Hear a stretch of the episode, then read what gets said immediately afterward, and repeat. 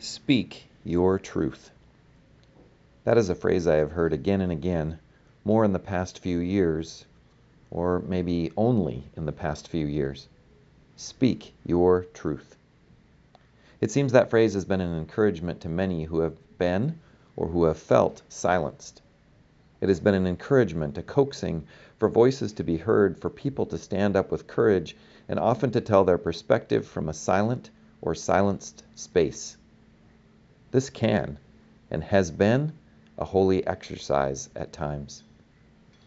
But I have also always heard this phrase with a note of dread, mostly because it seems to serve as another sign of what seems like a dead run at the tree of the knowledge of good and evil, or we are eating so much fruit, apples, figs, whatever, that our stomachs are becoming bloated with self indulgence. Maybe I'm picky but it seems more than splitting hairs to make a distinction between the revelation of a story untold, one that gives new insight to injustice or just opens a new perspective, and the encouragement to center yourself on your own definition of truth. I guess what I'm trying to say is that speak your truth sounds great when those speaking are in your village or on your team. Or it's even tolerable when they open us up to another perspective, expanding our peripheral vision.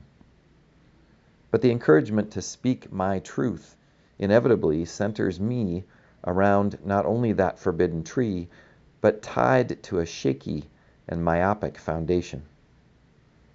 Truth is not a small word to me, nor should it be to anyone, especially Christians. Just look at the sayings of Jesus where he says, I am the way, the truth, and the life. And in an inviting word says, You will know the truth, and the truth will set you free. When he's on trial before Pilate, Jesus says, I came to testify to the truth. Everyone who belongs to the truth listens to my voice. Jesus defines himself as the truth, an expansive and eternal truth that goes light years beyond my truth or all of the world's collective truth combined. That isn't to say that my education or experience or story are all meaningless, but it is to say that all of who I am is centered in Christ, who is the truth with a capital T. Now, that may seem pie in the sky, but what happens when someone's truth tells them to eliminate or demean another race or culture or religion? What happens when my truth ties me to a leader or an ideology that is destructive to myself or to others? Or, God forbid, what happens when I can't even recognize truth from propaganda or lies anymore?